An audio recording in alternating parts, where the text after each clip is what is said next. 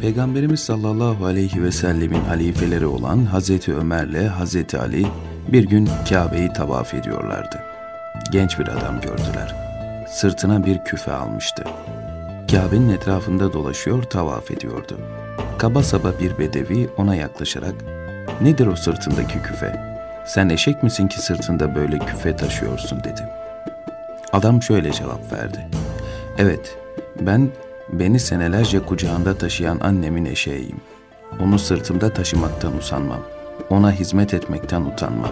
O beni senelerce nasıl taşımışsa ben de onu öyle taşımaktan zevk duyarım.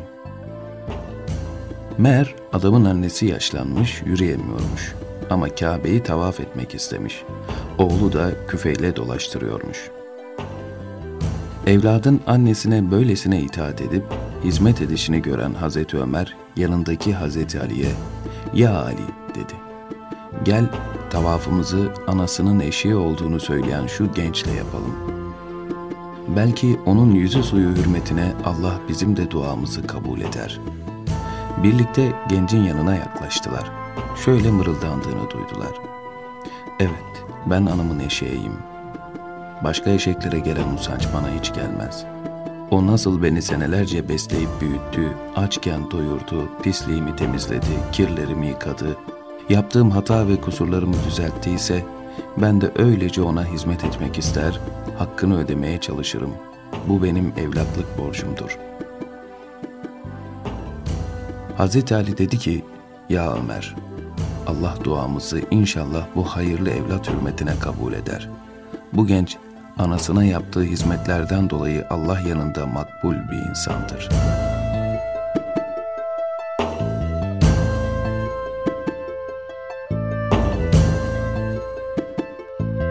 Abdülkadir Geylani Hazretleri henüz çocuktu. Babası ölmüştü fakat küçük Abdülkadir'in eğitimi için 40 altın bırakmıştı. Küçük Abdülkadir ilim öğrenmek için Bağdat'a gitmek istiyor ve durmadan annesine yalvarıyordu. Nihayet annesi dayanamayarak razı oldu. Babasından kalan 40 altını kazağının kollarına sıkı sıkı dikti. Yol hem uzak hem de tehlikelerle doluydu. Haydutlar sık sık yolu kesiyor, kervanları soyuyor, insanları öldürüyorlardı.'' Annesi küçük Abdülkadir'i yola çıkmadan birkaç dakika önce karşısına aldı. Sevgili evladım dedi. Anandan sana son nasihat. Ne olursa olsun yalan söyleme. Her şeyi dost doğru konuş. Çünkü Allah doğru konuşanları sever ve onlara yardım eder. Abdülkadir nasihatini hiç unutmayacağına dair annesine söz verip vedalaştı. O zaman ulaşım develerle yapılıyordu. Küçük Abdülkadir kervanlardan biriyle Bağdat'a doğru yola çıkmıştı. Birkaç gün sonra korktukları başlarına geldi. Haydutlar yolu kestiler ve herkesin kesesinde ne varsa aldılar. En sonunda haydutların şefi Abdülkadir'i yanına çağırdı.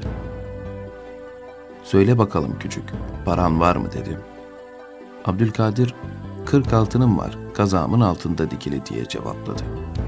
Haydutlar pek inanamadılar ama kazağın kollarını sökünce gözleri fal taşı gibi açıldı. Şef hayretler içinde niye söyledin diye sordu. Kazağının kollarında altın aramak aklımıza gelmezdi ki. Abdülkadir şöyle cevapladı. Annemin öğüdü böyle. Kendisine yalan konuşmayacağıma dair sözüm var. Ayrıca Allah yalan söyleyenleri sevmez. Haydutların şefi kıpkırmızı oldu. Sonra sarardı.